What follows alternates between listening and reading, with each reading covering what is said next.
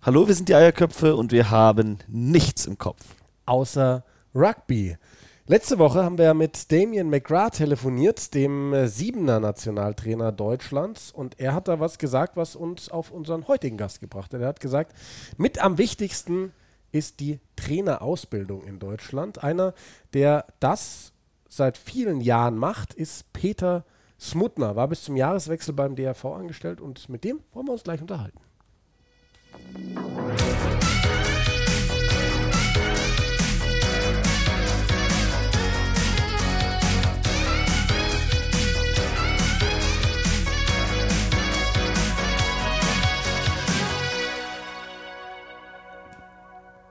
Ja, so langsam habe ich mich wieder beruhigt. Nach der Folge mit Damien McGrath. Ja. Ich weiß nicht, ich habe keine Strichliste geführt, aber ich fand es wirklich witzig, wie oft du als Einleitung deiner Frage gesagt hast, wie sehr man seine Leidenschaft für Rugby spürt. Ah, es war faszinierend. Ich, ja, habe mich vielleicht ein bisschen als Fanboy geoutet durch diese Folge, aber ja, es war halt wirklich cool und ich fand, dass er uns auch erzählt hat, das war, war super. Und ähm, da würde ich mich auch freuen, wenn wir den mal wieder interviewen könnten. Da würde ich mich vielleicht sogar noch mehr Ah. vorbereiten. Ich glaube, mit Sicherheit ist der dafür offen, sowas mal wieder zu machen. Und ähm, ja, sieht ja auch so aus. Also die Siebener sind zumindest wieder im Training, dass vielleicht da irgendwann, vielleicht sogar vor dem 15er, wieder was passieren könnte Ja, in sportlicher ich glaube auch, dass. World Rugby da hinterher ist. Ja, ähm, gerade also jeder, jeder Sportverband weiß gerade, wer relativ früh wieder auf die Bühne zurückkehrt, hat eine wahnsinnig große Chance, sich vielleicht einem großen Publikum zu zeigen. Also deswegen gerade, wenn wir mal auf Deutschland schauen, neben der Fußball-Bundesliga oder den Bundesligen, die ja jetzt am Wochenende wieder starten, will ja eben auch die Basketball-Bundesliga in der Turnierform die Saison zu Ende bringen, ist für den Basketball auch wenn da jetzt viele Leute schreien, "Wö, lasst es und Tests und bla bla bla, ähm, eine große Chance, weil wenn du auf einmal neben Fußball die einzige Sportart bist, die gerade stattfindet, die im Fernsehen dann übertragen wird, ähm, da kannst du schon den einen oder anderen Zuschauer und damit vielleicht auch Fan erreichen. Gut, Hast du eigentlich schon Hunger? ich habe wahnsinnig Hunger. Weil jetzt ist es ja endlich erlaubt, die, Locker die Maßnahmen wurden etwas gelockert und heute Abend haben wir ein Date. Ja, Du, ich, ich lade dich ein zu mir und meine Freundin macht 2,6 Kilo Roast Beef für uns. wie viel davon darf ich eigentlich essen? So viel du kannst. Boah, ich, boah. Ich glaube wirklich, ähm, das wird schön. Ja, Und ähm, bevor wir uns endlich wieder die Bäuche vollschlagen können, müssen wir aber noch ein bisschen Ja, arbeiten. ich, ich wollte gerade sagen, wir driften ja völlig vom Thema ab. Wir müssen jetzt mal hinkommen hier zu unserem Gesprächspartner des heutigen Tages. Ich habe es ja einleitend gesagt, wir, wir kennen Peter Smutner beide sehr gut. Der war ähm, Trainerausbilder beim DRV bis Jahreswechsel. Ähm, Landestrainer, siebener Auswahl Bayern. Bayern, genau, war früher mal, wir kennen ihn, weil er auch bei uns bei Studenten statt Rugby mal eine Zeit lang ähm, als Coach mitgeholfen hat und überhaupt über diverseste Rugby-Termine in Bayern oder auch in Deutschland Man kennt ken, sich. kennen wir Peter eben. Und hatten schon öfter überlegt, ähm, dass er auch mal ein interessanter Gast hier bei uns bei den Eierköpfen wäre. Und dann war wirklich der ausschlaggebende Punkt letzte Woche, als Damien McGrath meinte, dass diese Trainerausbildung in Deutschland so ungemein wichtig ist. Und ähm, ich denke mal, wir werden jetzt gleich, wenn wir ihn anrufen, sicherlich nicht nur über ähm, Trainerausbildung sprechen. Naja, weil Peter ist jemand, mit dem kann man wirklich über Gott und die Welt quatschen. Alles, egal was es ist, er findet immer einen Aufhänger für noch eine neue Anekdote. Also da könnt ihr euch auf was gefasst Ja, machen. lassen wir uns überraschen. Wir rufen ihn jetzt einfach mal an.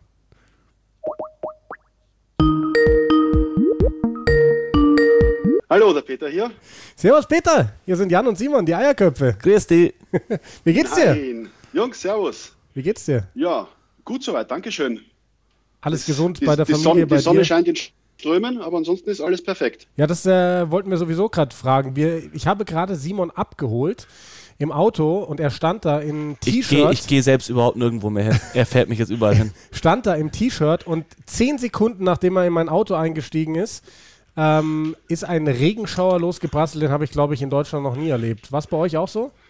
Ja, also äh, es war nicht so, es war nicht genau so. Also Simon hat, war nicht im Auto und ich habe ihn nicht abgeholt, aber ein Regenschauer ist auch runtergeprasselt vom Feinsten. Mit dem Unterschied, dass ich zu Hause sitze und mir das Ganze indoor anschaue. Aber ist schön. Ja, schön. Du, Peter, wir haben ja ähm, gestern kurz telefoniert und haben versucht, einen, einen Zeitraum zu finden für unser Gespräch heute. Und es war mit dir und mir gar nicht so einfach.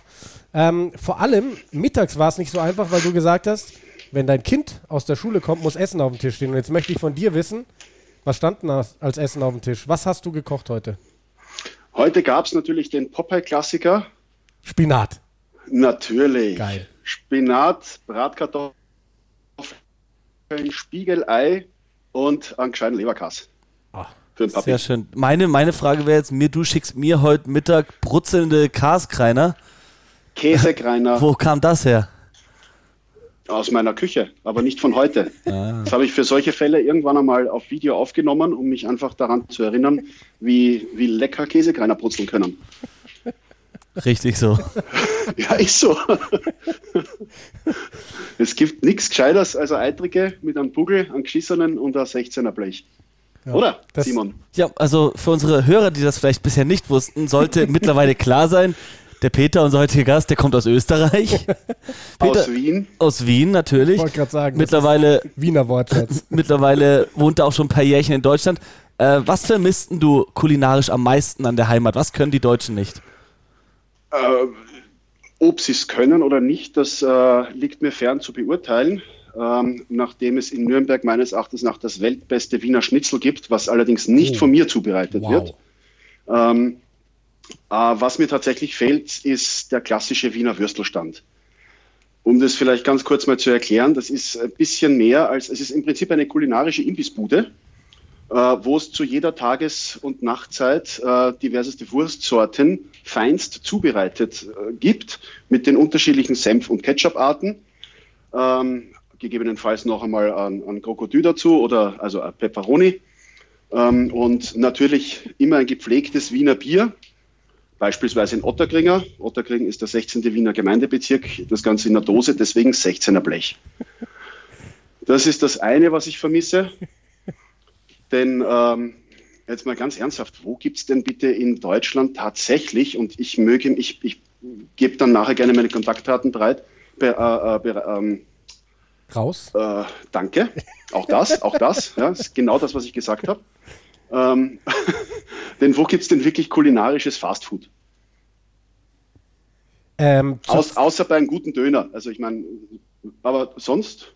Zurzeit tatsächlich in München Mm, Immer wieder echt? von mir zitiert Toru Nakamura, Zwei-Sterne-Koch, mit dem ich ja, während der Rugby-WM ähm, gekocht habe, dessen mhm. Zwei-Sterne-Lokal natürlich auch gerade zu ist. Der bietet gerade Shibuya Fried Chicken an, also japanisches Street Food to go in einem okay. Hotel, ähm, was auch zu dieser ganzen Gruppe gehört, für die er arbeitet. Und ja. das ist tatsächlich wirklich kulinarisch sehr hochwertiges und sehr geiles ähm, Fast Food, Street Food, wie auch immer man will sensationell, sensationell. Ja, ja tatsächlich gibt es ja auch diese ganzen Foodtrucks und so, aber so ein Wiener Würstelstand ist eine Institution. Da trifft sich, das Schöne dran, da trifft sich wirklich Mann und Maus. Ob das der Banker ist, der in der Mittagspause immer schnell eine Wurst isst, der Manager, der stehen bleibt oder der äh, Obdachlose, der dort seinen letzten Euro äh, entweder für eine Wurst ausgibt oder vielleicht sogar eine geschenkt bekommt. Oder des Nächtens natürlich, ähm, wenn man mal weiß ich nicht, um vier in der Nacht bei seinem gemütlichen Streifzug durch die Stadt äh, mal Hunger bekommt, dann kann man da auch mal, ich sag mal, es ist ja fast schon Low Carb, ne? Man so eine Wurst mit einem Senf, ja, also da fehlt nicht viel. Da, da, fehl, da fällt mir gerade ein, ich habe früher ganz viel in Wien gearbeitet, so in, zum Start meiner Kommentatorenkarriere. Ja. Und habe natürlich auch des Nächtens sehr häufig solche Würstelbuden besucht und äh, das fehlt tatsächlich in unserer Kultur, muss man sagen. Ja. Was ich aber von dir möch wissen möchte, ähm, eigentlich hatten wir uns gedacht, wir steigen mit seriösen Themen an und gehen vielleicht nachher ins äh, etwas Rugby entfernt. Was für seriöse Themen? Wir haben ja auch gesagt, wir lassen uns einfach leiten und jetzt sind wir halt bei der Kulinarik gelandet. Wo in Nürnberg gibt es das beste Wiener Schnitzel? Das, das würde mich jetzt wirklich interessieren. Ähm, tatsächlich bei mir um die Ecke ähm, auf der, an der Deutsch-Herrenstraße beim Pegnitztal, Gasthaus Pegnitztal, von meinem guten Freund Cheng zubereitet, äh, der seines Zeichens äh, türkischer Abstammung ist, aber ich weiß nicht in der wievielten Generation schon hier. Und sind mittlerweile er und sein Kompagnon, der Hoffi, sind mittlerweile gute Freunde von mir. Und äh, meines Erachtens nach gibt es dort tatsächlich, also wenn ich mir einen Schnitzel in Nürnberg hole, dann dort. Gut, also ich meine, äh, türkische Abstammung, x Generation in Nürnberg leben, das ist ja quasi auch ein echter Wiener. Ja, ich meine, das ist ja alles das Großosmanische Reich, ne? K und K. Ja. Was ja auch keiner weiß, dass der Apfelstrudel ja auch ursprünglich türkisch war. Das wusste ich auch nicht. Siehst du mal, schon wieder unabsichtlich was gelernt. das ist so schön. Sie der Apfelstrudel, ja, der Apfelstrudel war früher damals, äh, ich weiß es nicht mehr, 1600, ich müsste nachgoogeln, 1647 behaupte ich jetzt einfach mal, äh, die zweite große Türkenbelagerung vor Wien. Und die Türken standen eben vor der Mauer von Wien, wollten rein. Äh, das hat äh, nur semi-optimal funktioniert, wie man ja jetzt mittlerweile die Geschichte, der Geschichte entnehmen kann, weil sonst wäre ja Wien türkisch. Äh, der General Sobieski aus Polen kam ja dann zur Unterstützung, hat dann die bösen Türken vertrieben. Hurra, Wien ist Wien geblieben, Österreich ist Österreich geblieben. Aber die Türken haben ein, ähm, für ihre Truppen im Prinzip ein, ein Armenrezept, könnte man sagen, hinterlassen, nämlich einfach Äpfel mit Mürbteig zu mischen, um das zu essen. Und das haben damals äh, das gemeine Volk äh, von Wien hat das aufgenommen und dann war das früher in Wien tatsächlich ein Armenessen, bis es dann, ich meine, rund um 19. Jahrhundert dann gepimpt wurde und dann daraus der heutige Apfelstrudel entstanden ist. Ich bin sprachlos. Bist du, eigentlich, ne? bist du eigentlich Geschichtslehrer? Nein. Ich finde, du bringst es so locker rüber. So einen Geschichtslehrer hätte ich mir mal gewünscht. Dort die ich Belagerung, auch, die hat ja nicht so gut geklappt, aber. Ja. Ja, ich hoffe, das stimmt auch alles. Also ich, ich, bitte googelt das Ganze Tatsächlich habe ich es nachgegoogelt. Äh, Tatsächlich habe ich es gegoogelt. Und ähm, es steht, oder während der Türkenbelagerung im 16. und 17. Jahrhundert erlernten die Ungarn die Zubereitung des mhm. hauchdünnen, von Hand gezogenen Teigs. Im Jahre genau, 1696 wurde der Apfelstrudel erstmals schriftlich erwähnt. Siehst du mal. Also 1647 mal. war korrekt. Na, siehst du. Ja, sensationell. Sen ne? sensationell, wirklich sensationell. Ja, also genauso wie das Schnitzel, das kommt ja auch nicht wirklich aus, als ups, na, natürlich, aber das ist ja, der Ursprung liegt am italienischen Piccata Milanese. Das möge den meisten unter uns ein Begriff sein. Dieses panierte Stück Fleisch, ja, ja, das, ja, all, das allerdings nur mit, äh, korrigiere mich Jan, äh, mit, nur, mit, nur, mit, nur mit Ei-Panade, glaube ich, äh, ähm, ja, so, mariniert so wird. bin ich da jetzt auch noch nicht drin oder eingestiegen, aber... Naja, auf alle Fälle noch. anders paniert wurde und nicht geklopft. Und daraus haben dann die Wiener das Wiener Schnitzel entwickelt, meine ich, mich erinnern zu können. Die, sind, die, die gefallen mir, die Wiener, alleine deswegen. Tja, Wiener Schnitzel ist ein, ein Schnitzel geht immer, Freunde. Absolut. Ja. Ich pflege auch zu sagen, es gibt nichts, was man mit einem Schnitzel und mit einem Bier wieder reparieren kann. ja, vielleicht mehr als ein Bier. Das sei dahingestellt, vielleicht auch mehr als ein Schnitzel. Mir ist letztens zu Ohren gekommen, dass es äh, äh Menschen gibt, die auch vier Schnitzel am Stück essen. Das habe ich dir heute ja? gesagt. Nein, das warst du. Ja, das war ich am Samstag. Du hast am ja? Samstag vier Schnitzel gegessen. Ja, und am Sonntag zwei. Es war noch welche übrig. Eine Maschine. Oh, Übrigens, ähm, Peter, wie machst du es eigentlich jetzt gerade so während Corona? Ähm, machst du viel Sport? Hältst du dich fit? Ich mache äh, tatsächlich äh, genauso viel Sport wie vorher. Also keinen? Richtig. nee, Spaß beiseite. Ich gehe, also Sport möchte ich das nicht nennen. Äh, ich bewege mich und das tatsächlich mehr als vorher. Äh, ich gehe mit meiner Tochter Fahrrad fahren. Ähm, wir machen ausgedehnte Stadtrundfahrten, so von zwischen zwei und vier Stunden. Mhm. Ähm, um einfach auch die Stadt kennenzulernen und ähm, um Sicherheit auf der Straße zu bekommen. Äh, wir machen natürlich die von der Regierung empfohlenen Waldspaziergänge. Ähm, und ähm, ja, ich meine, wir haben Videoübertragung, schaut mich an. Also ja? so, so falsch kann die Regierung nicht liegen, Nein, wenn ich, das dabei rauskommt. Ich, ich frage nur deswegen, weil ähm, ich habe ja mit Simon oder ich mache sehr oft Sport mit Simon und ähm, als vorgestern jemand in eine gemeinsame WhatsApp-Gruppe fragte, ob wir nicht bald mal wieder Sport machen sollten, schrieb Simon, nein, die Saison ist abgebrochen, ich habe beschlossen, ich mache keinen Sport mehr, ich werde jetzt fett und wenn dann irgendwann es be bekannt gegeben wird, dass die Saison wieder losgeht, dann mache ich mich halt wieder fit. Habe ich für einen Scherz mhm. gehalten. Hat gestern ein anderer Mensch in eine andere Gruppe geschrieben, ob wir nicht Sport machen wollen. Und Simon schrieb das Gleiche zurück. Da dachte ich mir so, ich, der könnte das wirklich ernst meinen. Jetzt habe ich ihn im Auto gefragt und er meint es wirklich ernst. Er sieht keinen Sinn mehr in Sport, möchte jetzt 10 Kilo zunehmen und äh, wenn dann irgendwann das Go kommt, dann möchte das wieder runterarbeiten. Also, was heißt, ich möchte nicht 10 Kilo zunehmen, aber wenn ich 10 Kilo zunehme, was gut möglich ist, und es dann wirklich wieder losgeht und ich es drauf anlege und wirklich da motiviert rangehe, dann schaffe ich das doch in sechs bis acht Wochen auch wieder abzunehmen und mich fit zu machen. Ich bin wirklich jemand, ich gebe nicht viel drauf, wie ich, wie ich aussehe, wie die meisten Leute wissen, die mich kennen. Und ähm, deshalb, ich habe wirklich immer nur trainiert für Rugby, um fit zu sein, um stark zu sein, um gut zu spielen.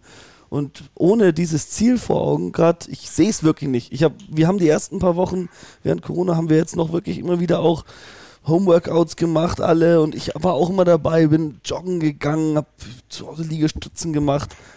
Macht mir alles überhaupt keinen Spaß. Es gibt ja wirklich Menschen, denen macht sowas Spaß. Ja. Mir macht das keinen Spaß.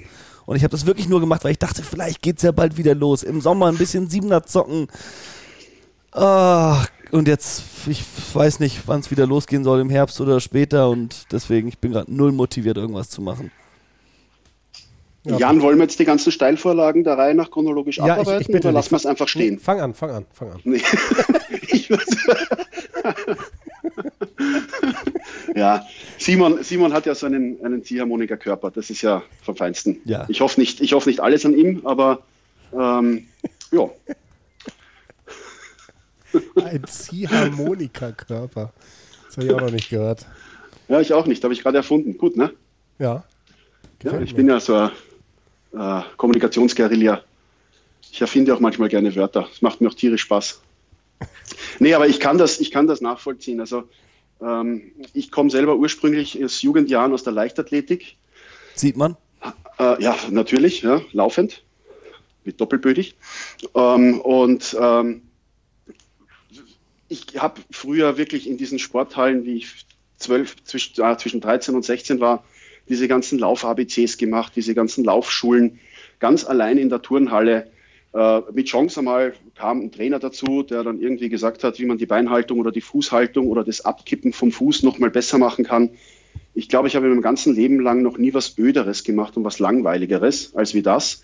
Ähm, aber es ist halt tatsächlich extrem notwendig und extrem sinnvoll, diese ganzen Basics zu trainieren. Und sich natürlich in einer Zeit zu motivieren, in der es augenscheinlich keinen Grund gibt, sich zu motivieren, weil eben vielleicht kein Ziel am Ende des Tunnels ist oder in greifbarer Nähe ist, Entschuldigung, andersrum formuliert, ist natürlich schon enorm schwierig.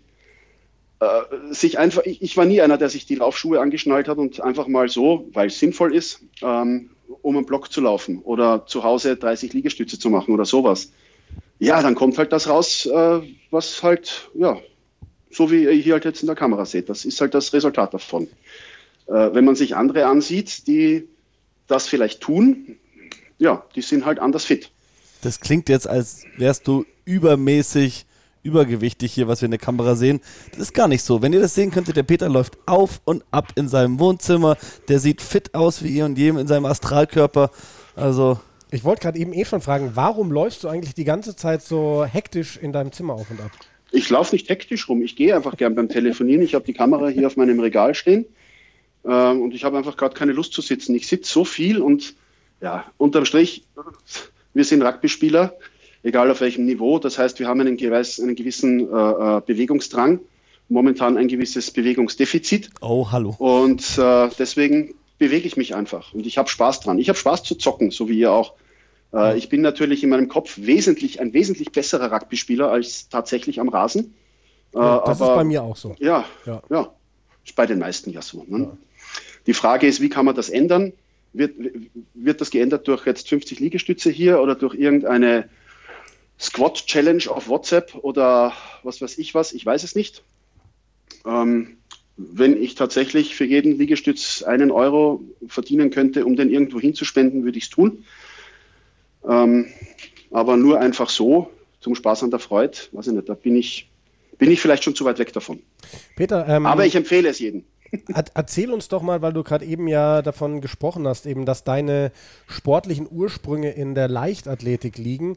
Ähm, Rugby ist ja in Deutschland schon sehr eine Randsportart. Ich möchte jetzt einfach mal, ohne dass ich das äh, irgendwie unterlegen kann, irgendwie beweisen kann, sagen, dass es in Österreich vielleicht noch mehr Randsportart ist. Wie bist du denn überhaupt als Österreicher zum Rugby gekommen? Oh, jetzt, jetzt verdreht er die Augen. Hast du es gesehen? Fang ganz Ich möchte- vorne an. Ich möchte mal sagen, ne, long story short, das ist im Prinzip wie bei ganz vielen anderen auch. Äh, irgendwann trifft er jemanden, der Rugby spielt, äh, vorzugsweise ähm, je nach Alter, äh, also je nach eigenem Alter, äh, mit einem dementsprechenden Getränk in der Hand. Und der sagt irgendwann mal zu dir, hey, du siehst ja aus wie ein Rugby-Spieler, spielst du den Rugby? Und dann sagst du, nee, dann sagst du, gut, dann kommst du mal zum Training. Sagst du, alles klar. Gut, ich hole dich am Dienstag um 18 Uhr ab, alles klar. So, dann gehst du da hin, denkst du, du bist gut gekleidet und richtig vorbereitet auf das, was kommt. Äh, war man natürlich nicht. Und ähm, ja, das nächste Mal holt er einen wieder ab und wieder und wieder. Wo war das eigentlich bei dir? War das in Wien? Fährt man selber hin. War es in Wien bei dir? Ich habe in Wien tatsächlich ähm, erst American Football gespielt, weil das neben der Schule war. Ähm, das war auch extrem lustig. Also ich fand das Training auch richtig cool und ich finde das Spiel auch, also zum Spielen ist es richtig geil. Zum Zuschauen könnte es vielleicht für den, ähnlich wie bei Rugby League, könnte für den, der sich vielleicht nicht so gut damit auskennt, ähm, vielleicht ein bisschen langweilig wirken. Äh, aber zum Spielen und zum Trainieren ist es richtig geil. Ähm, ich war zum einen auch eingesetzt als Punt Receiver und als, ähm, äh, ja, hauptsächlich als Punt Receiver und als Fullback. Äh, das sind die Kollegen, die von hinten, die vom, vom Quarterback hinten den Ball bekommen und dann irgendwo hinpfeffern. Äh, die Punt Receiver sind die, die, wie der englische Name schon sagt, den gekickten Ball fangen und dann versuchen zurückzulaufen. Fand ich ziemlich cool. Ähm, hatte dann tatsächlich aufgrund dessen, dass das hauptsächlich in den Special Teams zum Einsatz kommt, in einem gefühlt 8-Stunden-Spiel äh, 70 Sekunden Einsatz. Das war mir dann etwas zu wenig. Und ja, dann hat auf demselben Spielfeld Rugby trainiert und dann bin ich einfach mal irgendwie in dieses Rugby reingerutscht. Dann habe ich das ein paar Mal gemacht, fand ich cool. Ähm, dann kam das Leben dazwischen und in Nürnberg ähm, kam dann Rugby dazwischen. Mhm. Ja. Ja. Ja. Und es war lieber auf den ersten Blick. Irgendein Engländer mit einem Bier in der Hand angesprochen und gesagt, hey. und ich gesagt, ja. Dann habe ich gesagt, gut. Dann habe ich gesagt, ja, wo war ich da? Gut, und jetzt, wenn Rugby dazwischen kommt und man dann anfängt zu spielen, wie kommt man vom ja, Anfänger zu dem, was du jetzt bist, dass man nicht nur selbst coacht, sondern sogar Coaches ausbildet? Wie war da dein Werdegang? Ähm, das ist eine sehr gute Frage, eine sehr interessante Frage. Jetzt werden wir das einmal, danke dafür übrigens. Ähm, lehnt euch mal zurück, jetzt versuchen wir das mal irgendwie aufzuarbeiten. nee, Spaß beiseite. Äh, auch relativ, relativ einfach und entspannt. Ähm, wir hatten einen Trainer, der hat uns trainiert und der ging dann irgend, hat irgendwann einmal die Mannschaft verlassen, wie das so oftmals ist bei Trainern. Äh, da waren wir unendlich traurig, hatten keinen Nachfolger. Dann hat der erfahrenste Spieler der Mannschaft ähm, sich dann dieser Aufgabe vertrauensvoll angenommen. Und ähm, parallel dazu gab es in, in Deutschland, in, in der Stusta, organisiert damals durch, den, durch meinen guten Freund Carlos. Carlos Martini. Äh, ja, richtig. Push-ups. Äh, gab es dann organisiert ein, äh, eine Trainerausbildung. Und ähm, du ja, wurdest von Carlos gesagt, da, ausgebildet. Da gehe ich mal hin. Bitte was? Du wurdest von Carlos ausgebildet. Nein, der Carlos hat es organisiert. Es kam, es kam der berühmt-berüchtigte, sagenumwobene äh, Bundespeter namens Peter I. Peter Janusewitsch. Peter Janusewitsch. Ähm, damals in einer in diversesten Funktionen beim DRV tätig und hat äh, dort Trainerkurse angeleitet. Und das waren einige interessante und witzige Wochenenden in der Stusta. Äh, so wie man sie kennt, mit allem drum und dran und mit Rugby und mit Ausbildung. Und tatsächlich habe ich einen Trainerkurs beim Peter gemacht und habe den gesehen in seinem schicken, damals noch IRB-T-Shirt mit Logo drauf und Educator und hast ihn nicht gesehen. Und der hat einfach eines, ein so komplexes Spiel, so simpel äh, runtergebracht und auf, auf Basisfertigkeiten ähm, vermittelt mit so einer Freude und so einem Strahlen in den Augen und so einer Quirligkeit, aber trotzdem verbunden mit so einer extremen inneren Ruhe, dass ich mir gedacht habe, das will ich auch. Ich weiß nicht, wie das geht, ich, ich keine, aber das ist geil. Ja? Das, wenn ich auch könnte, das wäre der Hammer.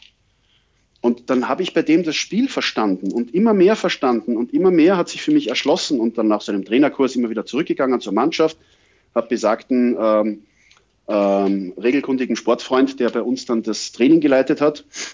Äh, das war damals der Leo und der Francesco. Ähm, die haben sich dann auch immer weiter zurückgezogen und ich habe dann auch immer wieder so kleine Teile übernommen. Ja, und ehe ich es versehen habe, habe ich die Hand wahrscheinlich zu, zu langsam runtergenommen und war plötzlich Trainer von Nürnberg. Ja, und dann nahm das Übel seinen Lauf. Ja, und dann hast du als Trainer natürlich erst. Stopp, ich muss ganz kurz, ich, ich, wollte jetzt ganz kurz rein und zwar eine Anekdote erzählen zu Carlos Martini. Okay. Das war, also es war mein erster Trainer in der Stuster. Und als ich mein erstes Spiel für die erste Mannschaft gemacht habe, ähm, hat Carlos ab und zu auch noch selber gespielt. Mhm. In diesem Spiel, ich bin relativ früh eingewechselt worden, ähm, hat sich Carlos irgendwann selber eingewechselt als äh, Nummer 9, Gedrängehalb. Und er hat es geschafft, glaube ich, nach zwei oder drei Minuten als Trainer, der sich selbst eingewechselt hat, eine glatt rote Karte zu kriegen, oh, oh. weil irgendein Gegner ihn ständig überm, überm Ruck so ans Gesicht oder so gefasst hat. Und der Schiedsrichter hat es nicht gesehen. Carlos hat einmal durchgezogen, einmal die Faust schwingen lassen, hat seinen Gegner nicht mal getroffen, aber der Schiedsrichter hat in dem Moment wieder hingeschaut. Ja, und dann ist unser Trainer mit Rot vom Platz gegangen. Danke dafür, Carlos. Ähm, dafür, dass du uns im Training immer Disziplin und so lernen wolltest, warst du ein wunder, wunderherrliches Vorbild. Jetzt, jetzt darfst du ja. mit deiner Frage fortfahren, Simon. ja, eigentlich, also wie das hier auf, auf Bundesebene klappt, das ist, glaube ich, den meisten unserer Hörer, die auch recht Rugby-affin sind, klar. Aber wenn du jetzt wirklich zum international anerkannten World Rugby mittlerweile ja nicht mehr IRB, Rugby Coordinator, Coach, Developer werden möchtest, was musst du da machen? Wo ist da die Anlaufstelle? Wo bewirbst? Wo hast du dich damals beworben? Wer hat dich damals dazu ausgebildet und wo stehst du da aktuell?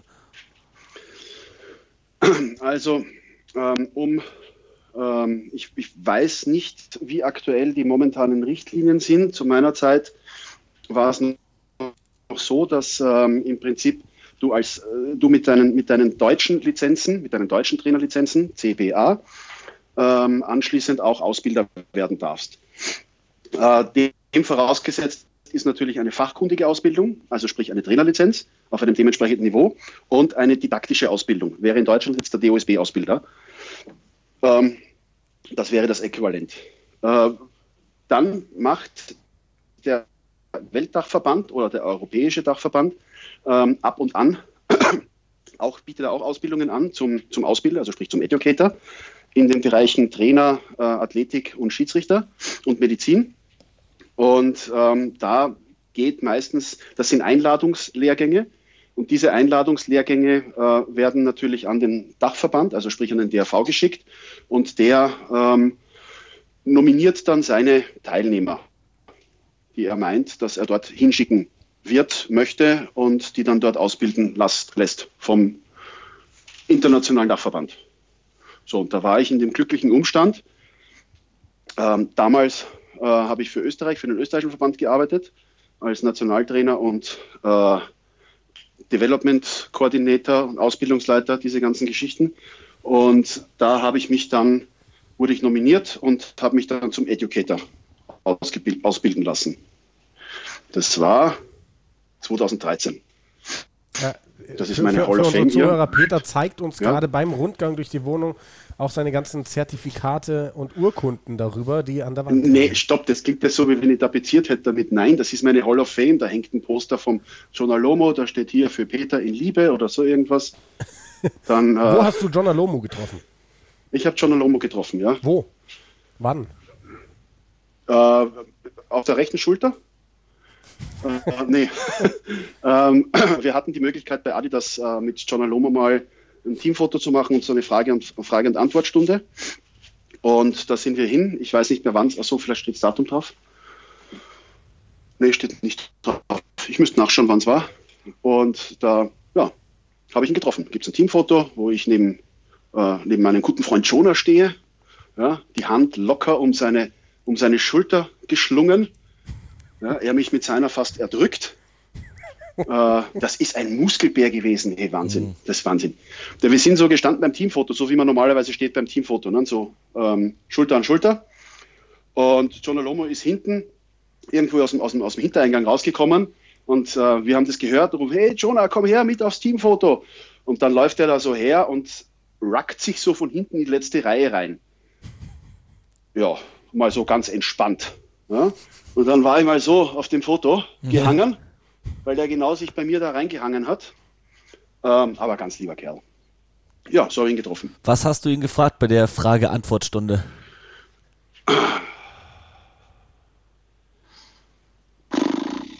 Ehrlich, ich muss sagen, ich weiß es nicht mehr. Ich weiß es wirklich nicht mehr. Was würdest, ich weiß, was würdest weiß, du... Ich weiß, dass wir ihm ein paar... Nee, äh, red weiter, dann meine Frage kommt danach, ja? ja. Erzähl weiter. Ähm, ich, ich, meine, ich meine mich an eine Frage erinnern zu können, äh, weiß nicht, ob sie von mir war, ist, welches seine Lieblingsposition ist und warum. Ähm, da war es tatsächlich äh, so, dass er, dass er am liebsten im Sturm gespielt hätte, also so dritte Reihe. Ähm, aber äh, dass er jetzt eben auf, auf, der, auf der Außenbahn besser läuft. Und ansonsten weiß ich nicht mehr. Okay, dann kommt jetzt meine Frage. Bei einer hm? Frage-Antwort-Runde mit Peter ja. Smutner, was würdest du Peter Smutner für eine Frage stellen? Ah, danke dafür. ich, ich, ich, ziehe den Publikumsjoker. Die fragen wir doch das Publikum. Was würde ich mir selbst für eine Frage stellen? Also ich hätte ein paar auf Lager. Soll ich aber weitermachen? Ja, mach mal. Du äh, hast jetzt World Rugby Level 3. Richtig. Und da wollte ich fragen, was musstest du dafür alles tun bislang? Was, was ist das für ein zeitlicher Aufwand? Was für Aufgaben muss man da erfüllen? Was ich für den World Rugby Level 3 tun musste, ist ja eine Sache. Was man im Normalfall für den Level 3 tun muss, ist eine andere Sache. Das ist ein kleiner Insider. Ähm, aber ich sage mal so, ein World Rugby Level 3 ist äh, genauso wie ein Educator, also wie eine didaktische Ausbildung, ist das ein ähm, Einladungslehrgang. Das heißt, du musst nominiert werden von deiner Union, dann wirst du eingeladen und darfst dann an, diesen, an dieser Trainerausbildung teilnehmen. Äh, die dauert momentan, ähm, ich glaube, zwei Termine lang. Das sind jeweils, glaube ich, drei oder vier Tage, meistens irgendwo weg von Deutschland. Der letzte war, glaube ich, in Malaga, wenn mich nicht alles täuscht, und einmal in Marcoussis.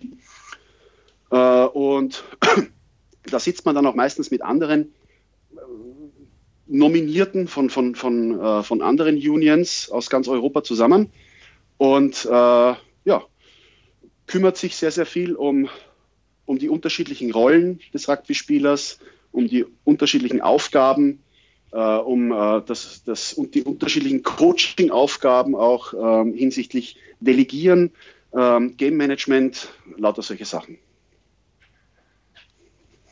Ja. das ist eine Menge. ja. Ja.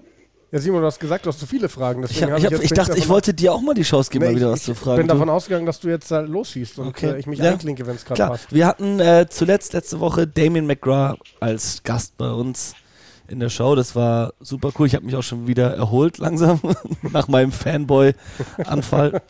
und ähm, er hat uns gesagt, für ihn die eine Sache, die er am dringendsten verbessern würde in Deutschland, ist äh, Coach Development, also wirklich Trainerausbildung. Es, es war jetzt zuletzt auch äh, dein Job, die Trainerausbildung in Deutschland. Ich frage mich einfach, wie macht man das? Also es ist doch was anderes, Spieler zu coachen als Trainer zu coachen. Wie, also für dich, was macht den Unterschied aus zwischen Coaches coachen und Spieler coachen? Ähm, es ist im Prinzip, also ich gebe ihm uneingeschränkt recht. Das ist das A und O meines Erachtens nach. Äh, was für mich dann noch dazu kommt, ist nicht nur die Trainerausbildung, sondern eben noch einen Schritt weiter, sondern es, es müssen ja dafür erstmal die Ausbilder ausgebildet werden, die dann die Trainer dementsprechend ausbilden. Ähm, was aber natürlich ein Stück weit Hand in Hand geht. Äh, ich habe ich hab zugehört, was der Damien gesagt hat und ja, wie gesagt, ich von meiner Seite her, ich kann ihm da nur uneingeschränkt äh, beipflichten. Basics, Basics, Basics und zwar die ganz kleinen Basics sind das A und O ähm, Passen fangen in der höchstmöglichen Geschwindigkeit ähm, ist im Siebener ja, die halbe Miete, möchte ich mal sagen. Und ähm, wenn man das alles dementsprechend immer wieder steigert, sowohl die Geschwindigkeit als auch die Pass- und die Fangfertigkeiten, äh, dann äh, läuft alles, glaube ich, in die richtige Richtung. Äh, zu mir hat mal ein Trainer gesagt, es wird, diese, es wird die Mannschaft gewinnen, die über die komplette Spieldauer die Basic Skills äh, fehlerfrei und, und, klinisch, und klinisch performt. Und ähm, ja, das unterstreicht im Prinzip das, was der Damien gesagt hat. Kann man nichts dagegen sagen. Ne? Äh, was für mich bei der deutschen Trainerausbildung in der Vergangenheit immer ein bisschen zu kurz gekommen ist, ist leider, und da kann ich jetzt den Bogen, den Bogen schlagen zu meiner damaligen Leichtathletikausbildung, sind wirklich diese extrem langweiligen und ähm, ja, äh, äh, extrem langweiligen und langwierigen kleinen Basics, wie jetzt einen Fuß abklappen, beim Fangern den Grip mit den Händen. Ähm, und genau das muss aber in einer Trainerausbildung einem Trainer so vermittelt werden, nicht, dass er nur versteht, worum es geht, sondern dass er das Wissen ja weiter transportieren kann. Das ist ja der Knackpunkt dabei. Wir haben, ich denke, einige gute, viele gute Rugby-Spieler. Wir haben auch viele gute Rugby-Spieler, die vielleicht auch gute Trainer werden könnten oder auch sind. Die Frage ist, können die das Wissen so vermitteln an alle, die vor ihnen stehen, dass sie das nicht nur auch kapieren, sondern in, einem, in einer Stresssituation für sich auch umsetzen können und abrufen können? Das ist ja die Quintessenz bei dem Ganzen meines Erachtens nach. Weil ich kann als Trainer einen Spieler ausbilden, nur wenn er über die Kreidelinie geht und äh, äh, das Spielfeld betritt, dann ist er auf sich alleine gestellt. Und dann habe ich keinen Einfluss mehr, was der Spieler macht. Respektive genau dasselbe, was der Trainer macht, wenn er meinen Seminarraum verlässt. Dann habe ich keinen Einfluss mehr darauf. Äh, mein Job ist es, das Schnitzel so klein zu schneiden, dass es in seinen Mund reingeht, fressen muss er selber. Geil, damit wären wir wieder beim Schnitzel Perfekt. Und aber ja, ich sag ja, Schnitzel und Bier, passt immer. Schnitzel und Bier. Und wie machst du das dann? Wie, wie stellst du sicher, dass eben diese ehemaligen Spieler, vielleicht mittlerweile Coaches, dann auch das schaffen, das mitzunehmen, was du ihnen bei, also was du ihnen erklärst in diesen Sitzungen? Wie schaffst du es, dass sie das mitnehmen und dann auch selbst weiter fabrizieren können? Ich hoffe stark, dass sie es mitnehmen und weiter verarbeiten können. Ähm, ob sie es tatsächlich tun oder nicht, dafür müsste ich überall, äh, und das ist, genau, das ist genau der Punkt, der meines Erachtens noch in der Trainerausbildung fehlt, ist einfach diese Observation. Das heißt, das eine ist, den Trainern beizubringen, wie es geht. Das zweite ist, den Trainern zu zeigen, wie es vielleicht andere machen, durch Hospitation. Ähm, das dritte ist, durch Expertenwissen ihnen dementsprechendes Wissen vermitteln. Das vierte ist, sie am, am lebenden Objekt üben zu lassen bei einem Trainerkurs beispielsweise. Und das fünfte ist, ist in ihrer eigenen Umgebung, sie dann zu beobachten und zu observieren, wie sie das tun, um sie dann dabei zu unterstützen, besser zu werden. Es geht nicht darum, eine Lizenz zu bekommen, damit man sich so wie ich die Dinge an die Wand nageln kann, äh, sondern es geht ja darum, dass man, äh, dass man einen besseren Menschen generiert oder kreiert oder ihn dabei unterstützt. Ja, eigentlich so rum, ihn dabei unterstützt, dass er selber ein besserer Spieler wird. Das ist wie der Arme und der Fischer. Ne? Ich meine, du kannst einem armen Menschen, der hungert, einen Fisch geben, dann verhungert er nicht, aber du zeigst ihm, wie er fischt und dann, ne? So, das wir. Ähnlich ist es da auch, meines Erachtens nach. Wie ist denn das bei dir? Also wir haben äh, Damien McGrath letzte Woche ja auch gefragt, so wer die Trainer waren, die ihn am meisten inspiriert haben, wo er am meisten mitgenommen hat. Wie, was würdest du sagen? Wer sind diese Trainer bei dir oder vielleicht sogar Ausbilder auf dem Weg äh, zum Trainer, Ausbilder? Das sind, das sind ganz viele gewesen. Das sind wirklich ganz viele gewesen. Äh, nicht nur im Rugby-Bereich, auch im generellen Sportbereich. Ähm, ich habe zum Beispiel irrsinnig viel von meinem Stiefvater gelernt, der selber persönlichkeitsbildende Seminare hauptsächlich durchgeführt hat. Ähm, von ihm und von seiner Methode, mit Menschen umzugehen und durch Fragen, durch Fragen herauszufinden, äh, ähm, wo, wo, jemand, wo jemand noch Unterstützung braucht. Das habe ich hauptsächlich und schwerwiegend als Schwerpunkt von ihm gelernt. Äh, selbiges hat der Peter Janusovic gemacht. Selbiges hat damals auch Lofty Stevens gemacht.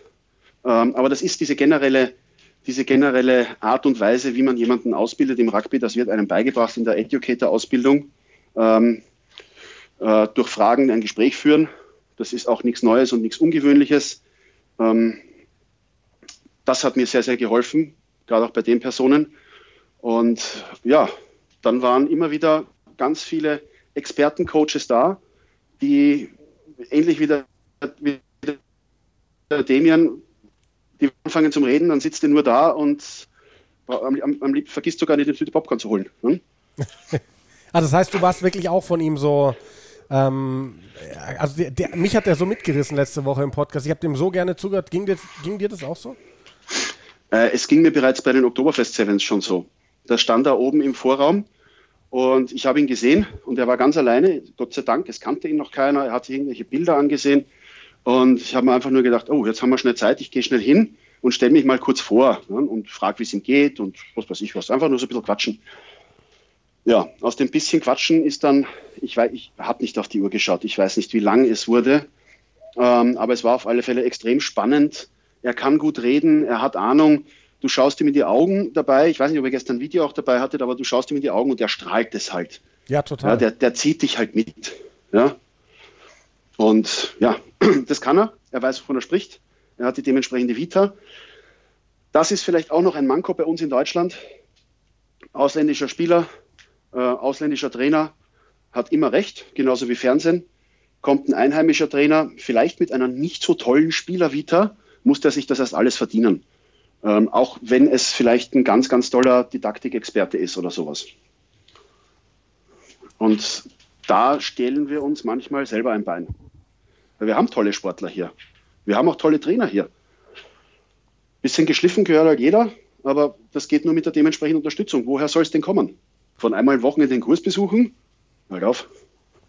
Lass mich dich dann zwei Sachen fragen. Wenn du sagst, also wenn ich das richtig verstanden habe, einen guten, richtig guten Coach zeichnet aus, wenn er es schafft, dass die Spieler die, die Sachen, die er ihnen beibringt oder die, die, die Messages, die ankommen sollen, wenn sie das mit aufs Feld nehmen und nachdem sie die Linie überschritten haben, das auf dem Feld in der Drucksituation umsetzen können. Wenn das so ist, wer ist dann deiner Meinung nach der beste Rugby-Trainer aller Zeiten auf der gesamten Welt? Und dann vielleicht auch, wer ist aktuell in Deutschland ein Trainer, wo du sagst, wow, da würde ich gern sehen, dass der in den nächsten Jahren richtig die Chance bekommt, durchzustarten. Also ich hatte mal die Möglichkeit, Ben Ryan kurz kennenzulernen. Also kennenlernen ist ein bisschen zu viel, weil ich habe ihn getroffen. Ja? Ähm, und ähm, war bei einer Rugby-Veranstaltung und er war auch da. Und äh, ja, ich habe mich so ganz, ganz elegant und charmant äh, hingeschummelt und habe halt dann so beiläufig so, ups, hallo. Äh, und dann haben wir so ein kleines Bierchen getrunken zusammen. Und ähm, dann hat er mich gefragt, wie der Kurs hier läuft und, und, und wie, das, wie das ist und, und ähm, ähm, ja, und ob ich was damit anfangen kann und so weiter und so fort. So wirklich nur so blöden Smalltalk. Und ähm, dann habe ich ihm zwei, drei Sachen gesagt und dann habe ich gesagt, dass ich mich mit irgendwas, ich weiß nicht, was war es denn? Mensch, ach, irgendein Verteidigungssystem war es äh, irgendein Verteidigungssystem, das habe ich nicht, die Hinge-Verteidigung war die habe ich nicht so ganz kapiert. Ja? Also Hinge, ähm, ähm, Scharnier, das heißt, da, da, klappt jetzt irgendwas zu. So, äh, so weit war ich. Aber ich habe das nicht kapiert. Und dann hat er mir tatsächlich innerhalb der nächsten ähm, 20 Minuten auf Servietten und Bierdeckeln äh, das Ding aufgezeichnet. Und ich habe es kapiert. Eine Sache, die mich bis heute wahnsinnig fuchst, ich habe die Dinger nicht mitgenommen. das hast du wieder vergessen. Ja, ich habe die da liegen lassen oder er hat es, ich weiß es nicht. Die waren, ich war so fasziniert, ich habe es verstanden und habe mir gedacht, Wahnsinn. es, es, kann so einfach sein. Ja? Und er hat, er hat mir das einfach so erklärt, dass ich das kapiert habe. Und das fand ich toll. Und das heißt, du kriegst, es, mich nicht, du kriegst also es aber jetzt auch nicht mehr ja? rekonstruiert und kriegst es selber nicht mehr auf eine Serviette oder einen Bierdeckel gemalt, oder? Doch, doch, doch, doch. Das, okay. Ich verwende seine Synonyme jetzt in allen Trainerkursen. Ja?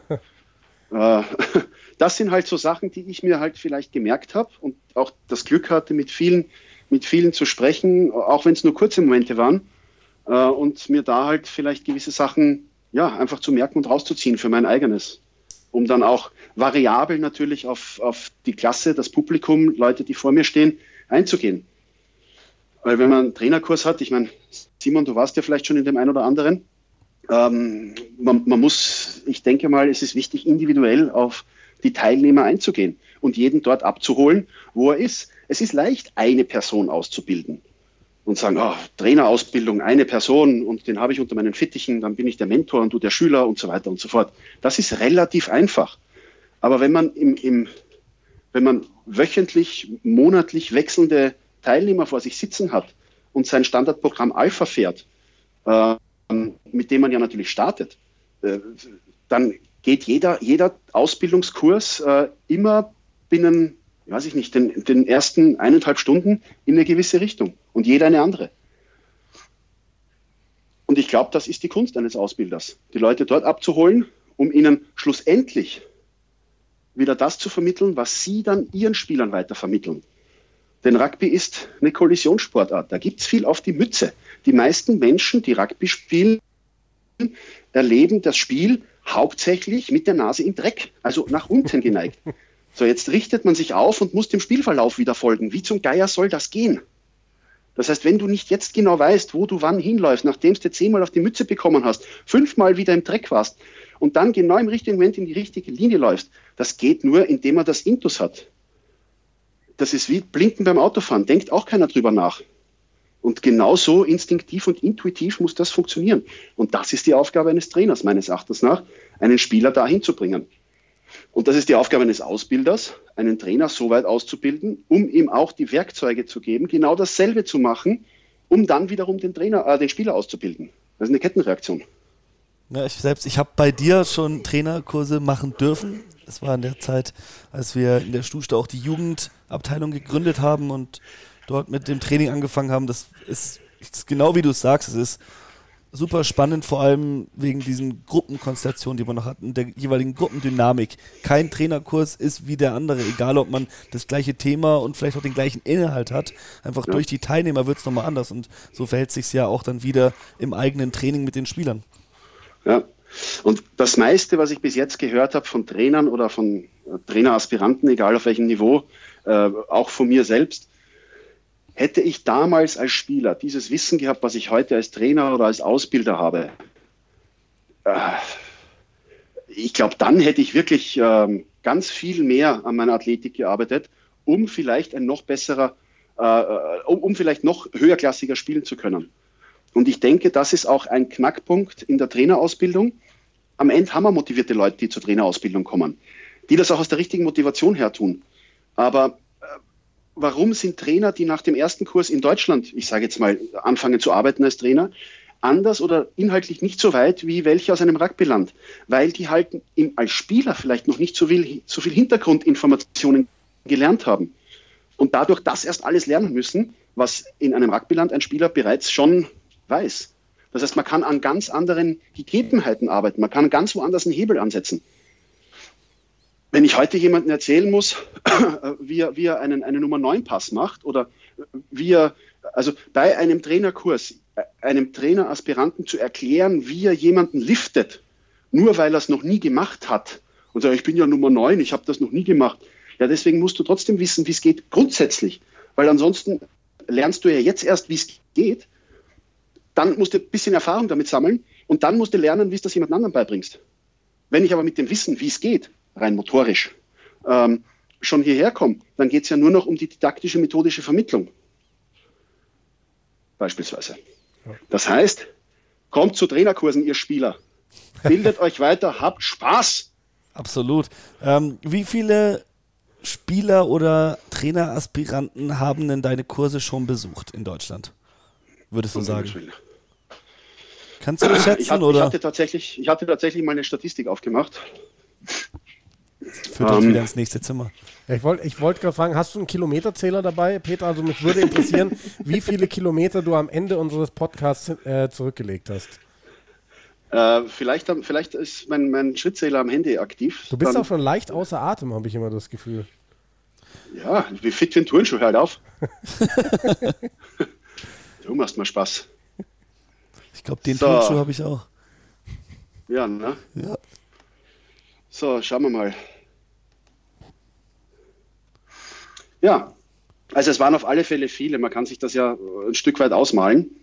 Ähm, wenn man äh, im Schnitt seit äh, 2007 oder sowas mache ich jetzt Trainerausbildung und ähm, habe hier eine kleine Übersicht. Äh, die ist aber nicht so weit zurückführend. Ähm, das sind im Jahr, ja, ich sage mal so um die 200 Teilnehmer, 250 Teilnehmer, die pro Trainer äh, Ausbildungszyklus durch meine Klassenzimmer marschieren. Also das ist eine Menge. Es war doch gerade noch die Frage offen. Ähm, Ja, das äh, würde ich gerade so. eben wieder dazu äh, hinleiten.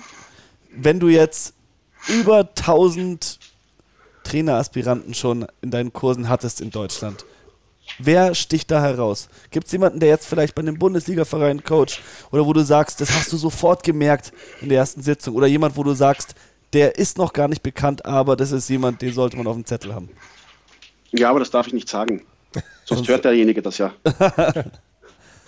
Aber es gibt Also Leute, wo Tat, du sagst, Es ist, ja, es ist, ja, es ist ja so im Prinzip, ähm, du fängst mit der C-Ausbildung, mit, mit dem C-Trainerschein an, gehst dann weiter und weiter.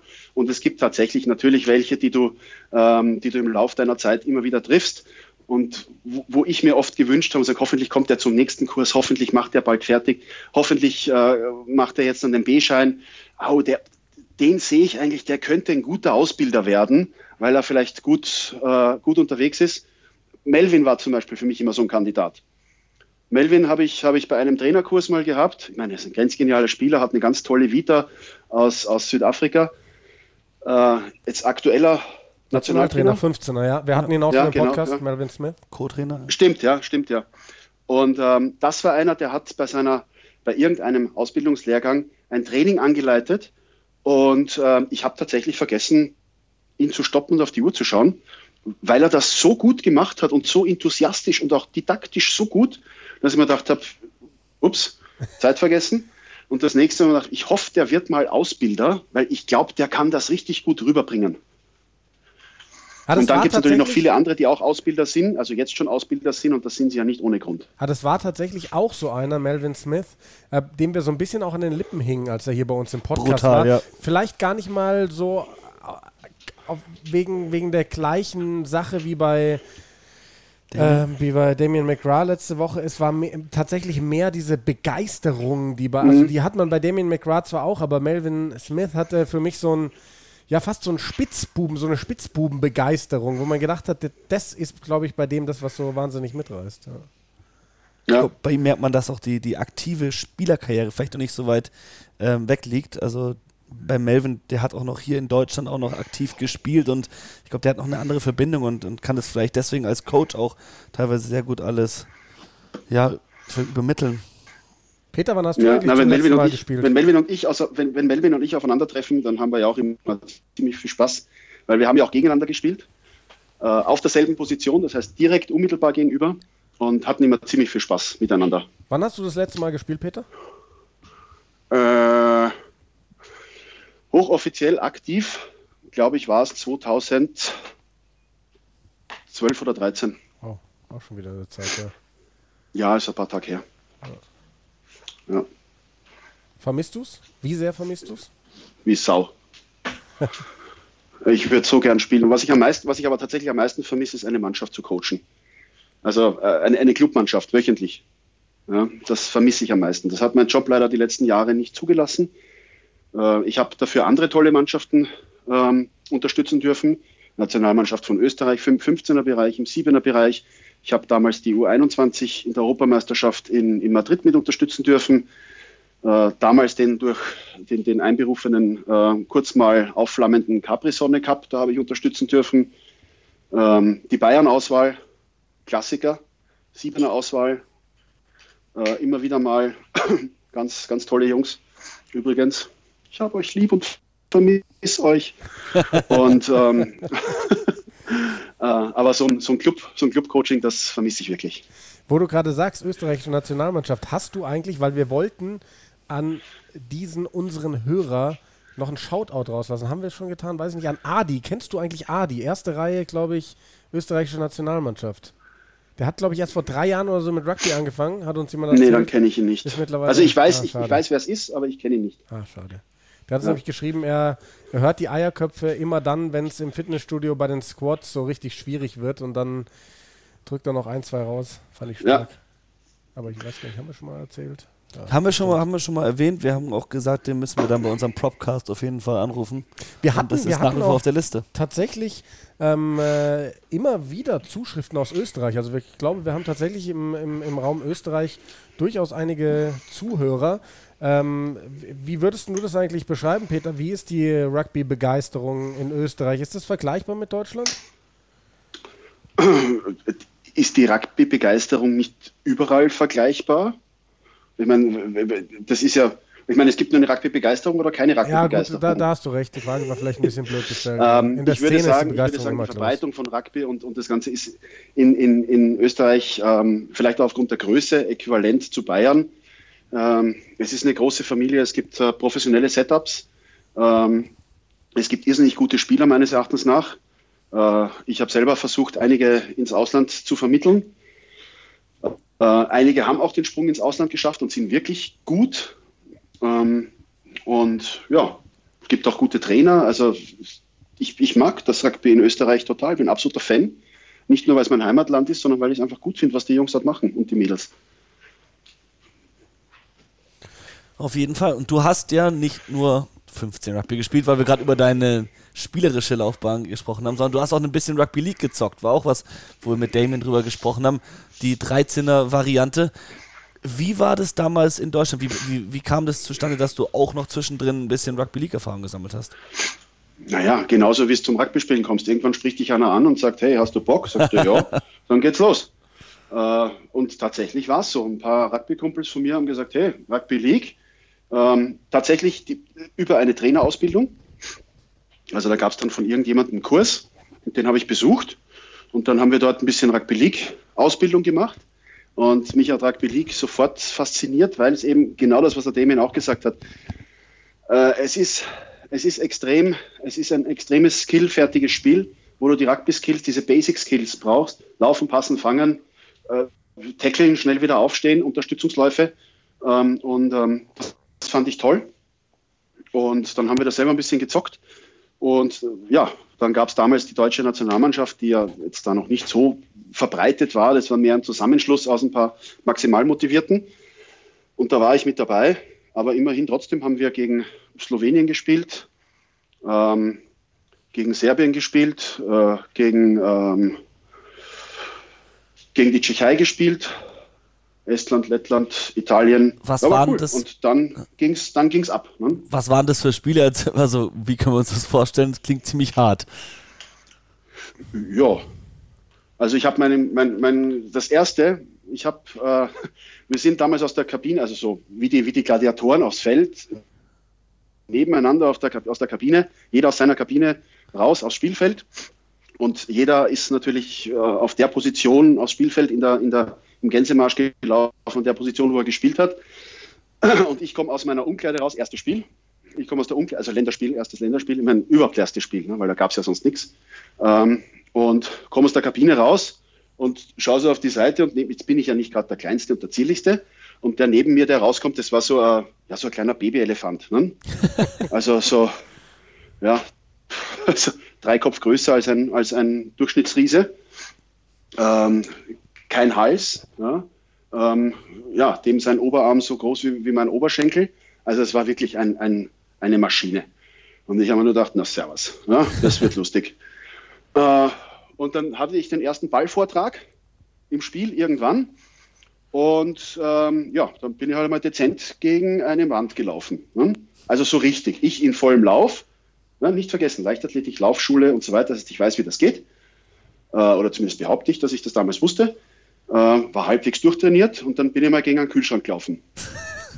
So, und dann kam unser Physio, nachdem ich da beschlossen habe, liegen zu bleiben. Und dann habe ich nur zu dem gesagt, der selbst alter Rugby League-Veterane ist und äh, auch irgend so ein Stier von Mensch. Dann habe ich gesagt, was war denn das? Das war, sagt er, nee, nee, so geht Rugby League. Ne? Willkommen bei Rugby League. Ne? So ist es. Dann habe ich gesagt, ah ja. Ne? Ich habe mein Gesicht nicht mehr gespürt, ne? muss man auch dazu sagen.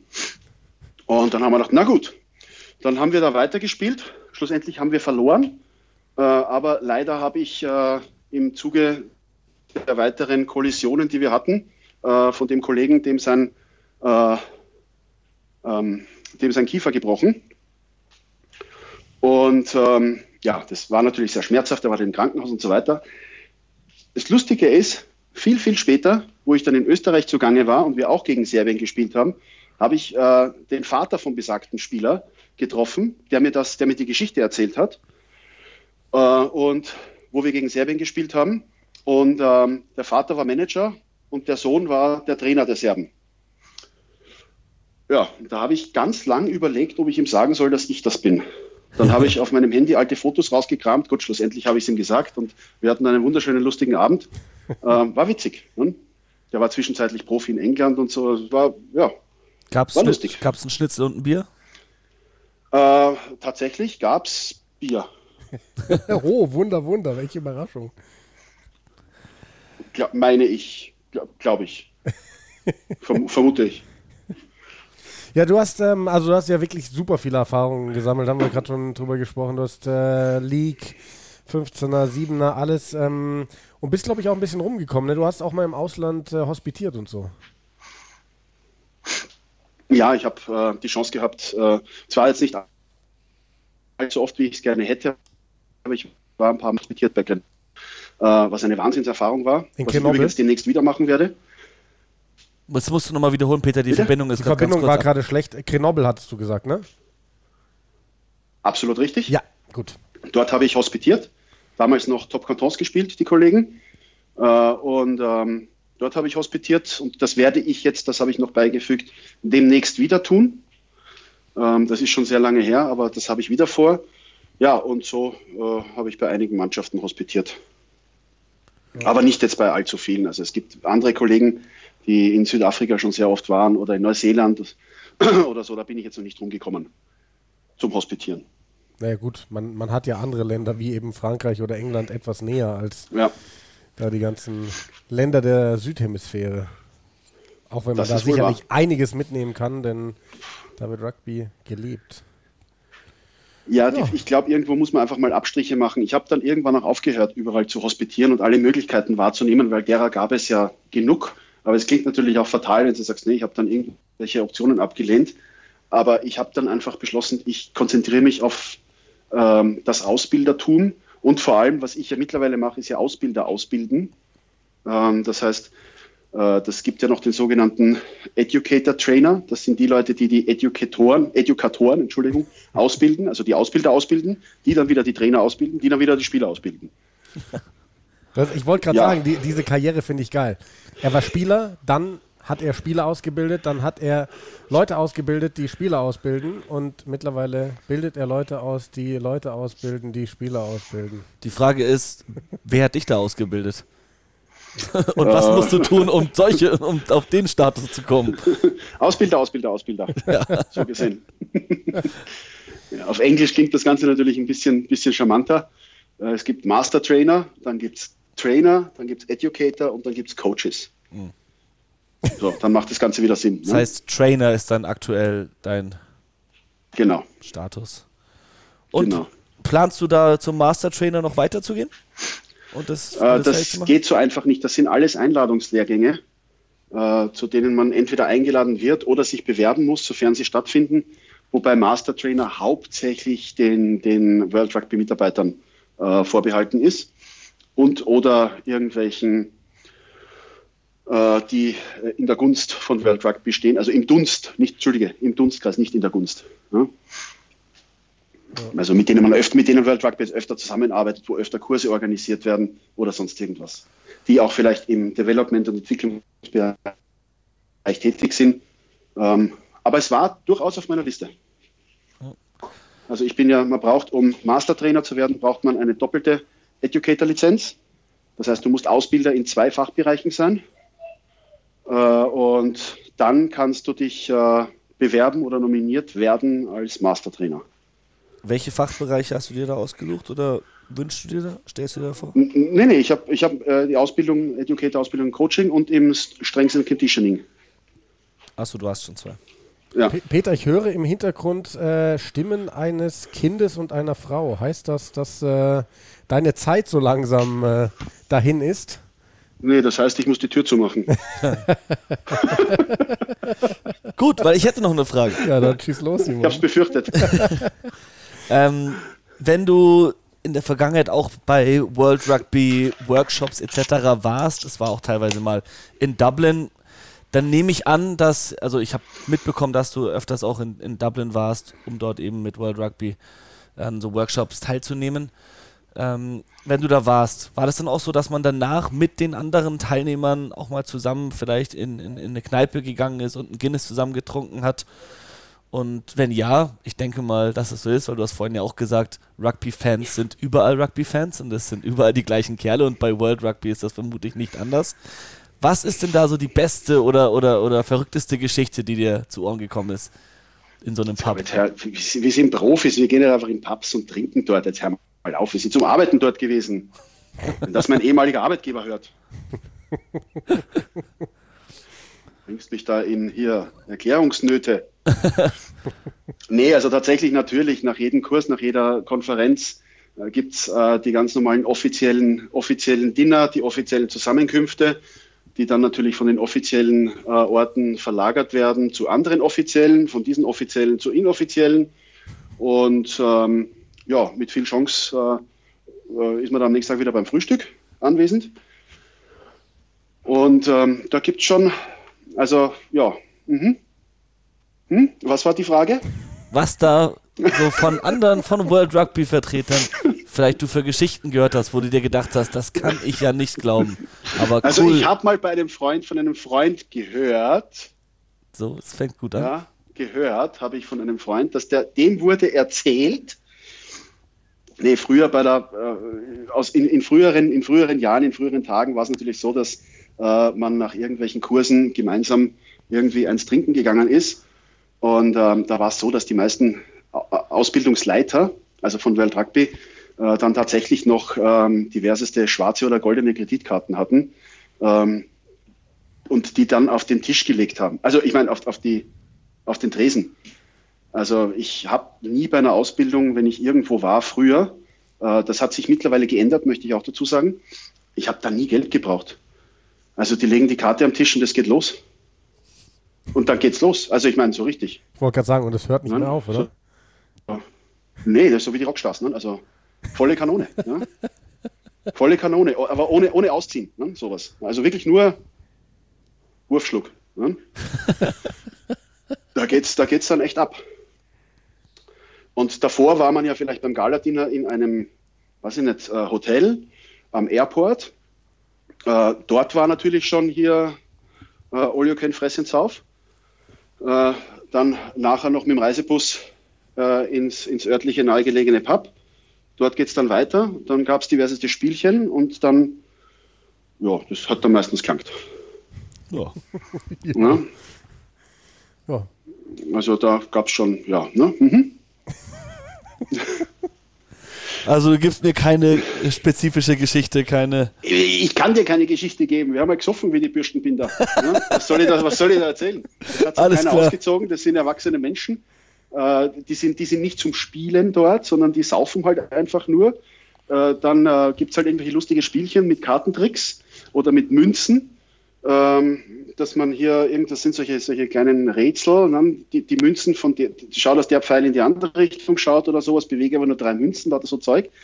Ähm, was aber ziemlich wurscht, ob du es schaffst oder nicht schaffst, es geht eigentlich darum, sich hauptsächlich kaputt zu lachen, dass es jemand nicht schafft, denn du musst weder was zahlen, du musst halt eh saufen, aber das wird auch von dem anderen gezahlt. Deswegen ist es ziemlich wurscht. Was mich fasziniert hat, und das hat mich wirklich fasziniert, die ganzen Jungs sind am nächsten Tag beim Frühstück gesessen, haben nicht gestunken, haben, haben nicht irgendwie die Augen auf halb acht gehabt, keine Sonnenbrille gebraucht und haben am nächsten Tag um acht oder um 8.30 Uhr wieder den Kurs gestartet. Und du bist als Teilnehmer da irgendwo in der letzten Reihe gehockt, mit einer Sonnenbrille auf, mit einem Cappy tief ins Gesicht gezogen und hast dann nur gedacht, hoffentlich ist der Tag bald zu Ende. Hey, so ging es mir auch mal beim Trainerkurs bei dir. Das war aber nach der Weihnachtsfeier damals. Das war ja. 2013, glaube ich. Good times. Nee, aber ich glaube, ich habe die Frage falsch gestellt, Peter. Ich habe es nicht nach einer krassen Geschichte bei einem Lehrgang gefragt, sondern wenn du da dann mit den World Rugby Leuten, die wirklich viel rumkommen in der Rugby Welt, mit den Leuten gequatscht hast am Tresen und man vielleicht schon ein, zwei Bierchen getrunken hatte, was für Geschichten die so erzählt haben, vielleicht aus ihrem Land oder von ihren Reisen ist da nichts? Selten bis nicht. Also da, da war jetzt nichts, nichts Nennenswertes dabei, muss ich ganz ehrlich sagen. Da sind mehr die Geschichten interessanter, die dort äh, entstanden sind, weil äh, das sind ja keine, das sind ja keine äh, Geschichten, Geschichtenarbeiten, wo dann jemand Geschichten erzählt, sondern tatsächlich, und das ist ja auch die Kunst eines Ausbilders, also auch jemand, der dann natürlich auch mich ähm, dich in den Mittelpunkt zu stellen und dann mit dir zu reden. Wie geht's dir? Warum bist du hier? Was ist denn dein Hintergrund? Weil dass der Ausbilder ist bei World Rugby und das den ganzen Tag macht und äh, den Namen man kennt, das ist ja nichts Außergewöhnliches. Äh, und dass der erzählt hat, ich habe früher 1795 in der zweiten Reihe gespielt, das interessiert in dem Fall jetzt keinen, weil das weiß ja auch jeder. Ähm, sondern dass er dich in den Mittelpunkt stellt und mit dir eben spricht. Und das ist ja auch das Tolle. Ähm, um, wenn man dann selber aufmerksam ist und wachsam ist, man davon eben wahnsinnig und irrsinnig partizipieren kann. Ich hatte einen Ausbilder ähm, und äh, der hat mich zum Educator ausgebildet und der hat mich kurz vor der Abschlussprüfung unsere Gruppe in den, in den Heizungskeller entführt. Äh, wir hatten keinen Ball dabei und dann haben wir alle unsere T-Shirts ausgezogen. Äh, wir waren vorhin nämlich nur Jungs und äh, haben mit diesen T-Shirts die zusammengeknotet und haben dann dort einen, einen Rugbyball simuliert im Heizungskeller, um eine Prüfungssituation nachzustellen. War hochinteressant und ähm, habe dabei wahnsinnig viel gelernt. Hat genau 15 Minuten gedauert. Wir haben geschwitzt wie die Irren, weil Heizungskeller. Ähm, war aber der einzigste Platz, wo man sich äh, aufhalten konnte, ohne dass man gestört wurde. Und das sind halt so kleine Sachen. Und das ist auch das, was ich versuche, meinen Leuten mitzugeben. Äh, seid kreativ. Äh, wenn ihr der Meinung seid, jetzt handeln zu müssen, dann macht es und lasst euch nicht aufhalten. Ja. Und äh, Simon, merkst du eigentlich, was wir für gute Ausbilder sind? Wir haben nämlich äh, genau nach diesem Credo gehandelt. Wir haben Peter heute mit unseren Fragen in den Mittelpunkt gestellt. Und ihm noch einen Workout geschenkt. Und ihm noch einen Workout geschenkt. Also ich ja, fühle mich jetzt gut. Warm. Ich fühle mich jetzt gut. Ich fühle mich auch fast so, als hätte ich Sport gemacht. Fast, ja. also muss ich eh nichts mehr machen. Also für mich reicht es ja. mit äh, Workout für heute, muss ich ganz ja. ehrlich sagen. Ja, die lustigste Geschichte, weil du mich ja vorher schon noch gefragt hast, ist vielleicht bei einem Trainerkurs zu einem, einem Siebener Lehrgang, den ich unter anderem auch mit Melvin hatte. Äh, das heißt, er war einer der Teilnehmer damals und äh, auch äh, ja, Teilnehmer und, und, und Co-Ausbilder, also er hat einen, einen Fachbereich gemanagt. Wir sind dann nachher, die ganze Gruppe, es war eine ziemlich große Gruppe, durch die Stadt gezogen und haben ein kleines Siebener Trinkspiel gespielt und das war so heftig, dass wir alle am nächsten Tag einen dermaßen Muskelkater hatten, ungeachtet dessen, dass es äh, auch unzähliges an, an Getränken äh, vernichtet worden ist, aber wir haben so einen Muskelkater gehabt, dass wir nicht mehr, den nächsten Tag fast nicht mehr geradeaus laufen konnten. Und ja, es lag am Muskelkater. Hat niemand bezweifelt. Muskelkater vom, Trink Muskelkater vom Trinkspiel. In den Beinen, in den Oberschenkeln. Das geht. Ähm, Entschuldigung, da muss ich jetzt fragen. Nein, ich, nein, ich werde dir das Spiel nicht erklären. Ah, vielleicht kommst du in den Genuss, vielleicht kommst du in den Genuss, es irgendwann einmal auszu. Ja, wahrscheinlich ohne Trinken, dann ist es einfach ein Training. mhm. Nee, nee. ja, okay, ich freue mich drauf. Ja. Ja, Peter, dann. Äh, ich bin schon ein bisschen schon ein bisschen eifersüchtig, weil ich hier die ganze Zeit diesen Ball hier filme. Der ist, weißt, ja, der ist? ist schön. Das ist äh, für unsere Zuhörer, er filmt einen England-Rugby-Ball mit lauter Unterschriften. Habe ich, hab ich da den Namen Curry gelesen? Also ist der wirklich relativ frisch, ja. dieser Ball? Ja, nee, das kommt, das, kommt aus dieser, das kommt aus dieser Zeit hier. London Irish, ich, was steht da? Nee, das ist Tindall. Ah, Mike, Mike Tindall. Mike Tindall. Richtig, aus dieser, aus dieser Periode kommt das. Wow. Ja, lass uns äh, als äh, Abschluss vielleicht noch mal ganz kurz teilhaben. Ähm, was gibt es denn heute Abend äh, bei dir zum Abendessen? Können wir da den Kreis wieder schließen? Gibt es Eitrige mit äh, Buckelschiss oder wie auch immer das heißt? Nein. Nein. Nein. Nein, nein, nein. Nein, nein, nein, mein so, Lieber. Sondern? Nee. Heute, gibt, heute, heute gibt es, äh, heute grillen wir. Oh. Also Nein. schließt jetzt nicht Käse keiner aus. Ja, das ist richtig. Aber die gibt es heute tatsächlich nicht. Ja, gut. Weil die hätte ich noch auftauen müssen. Dann, dann wollen wir dich jetzt auch gar nicht Aber weiter aufhalten. Gutes denn Baguette und gutes Fleisch und so weiter. Deine Damen brauchen dich bestimmt als Barbecue, als Grillmaster. Als Barbie Grillmaster, oder was wollte ich Als sagen? Barbecue slash Bindestrich Grillmaster. Ich finde Barbie Grillmaster aber auch cool. Barbie Grillmaster. Wir könnten dir Ken noch vorbeischicken. Dann wärst du ja. Wenn. Corona mal vorbei ist, dann komme ich mal zu euch und dann spielen wir ein lustiges Trinkspiel und das streamen wir dann live. Alles klar, dann grillen wir für dich. Ähm, Deal, mach mal. Super. Peter, herzlichen Dank, äh, dass du dir die Zeit genommen hast äh, für viele lustige Geschichten. Bisschen seriös waren wir auch zwischendurch. Und äh, ja, bleib gesund. Du und deine Familie. Sehen schön Mama im Hintergrund jetzt auf dem Abschlussbild von dir. Gestern war ja auch Muttertag. Das der Vollständigkeit Richtig. halber. Und äh, ja, lasst es euch schmecken und einen schönen Abend euch. Bis ganz bald, Peter. Danke euch beiden auch. Vielen Dank. Servus, ciao. Ah, herrlich.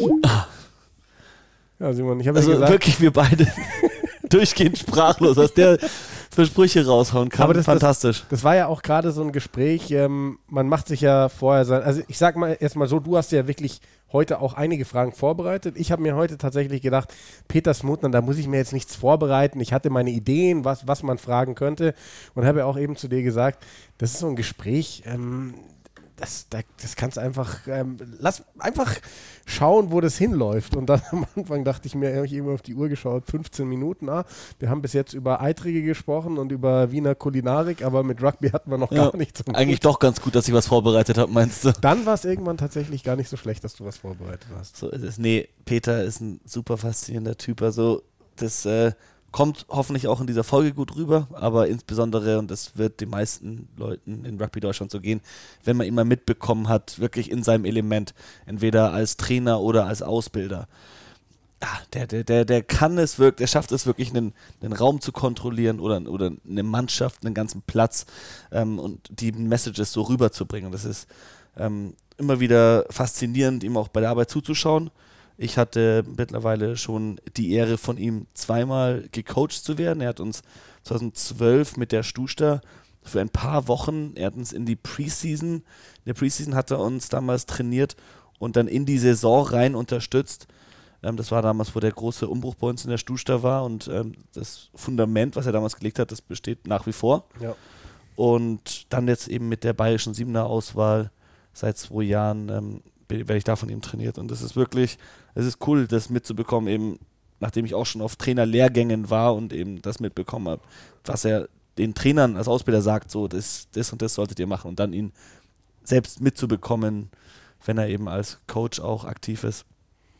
Cooler Typ. Ja, und äh, war, wie gesagt, bis zum Jahreswechsel beim, beim DRV angestellt ähm, in dieser Funktion. Und äh, ich hoffe In dieser, wirklich, ja, laut Damien McGrath, wichtigsten Ja, Rolle ja, eigentlich. und äh, drücke ihm wirklich auch die Daumen, dass, dass er da in der Richtung dann auch bald wieder, wieder was bekommt. Ja, gut. Zum Beispiel schön lang geworden. Also ich wusste, Peter wird viel reden. Ich bin doch am Ende überrascht, dass wir ziemlich viele Zwischenfragen stellen durften. Er ist ja ein sehr rätseliger Mensch, was aber was schön ist. Er hat es aber nicht geschafft, die längste Folge unserer Geschichte zu produzieren. Das wird auf ewig wahrscheinlich die äh, Oster-Shampoos-Brunch-Folge Vermutlich, bleiben. ja. Mit Damien McGrath waren wir lang, mit äh, Peter waren wir lang. Ähm, Peter hat auf jeden Fall die meisten Kilometer zurückgelegt während einem Interview. Das auf jeden Fall. Der ist wirklich ununterbrochen gelaufen.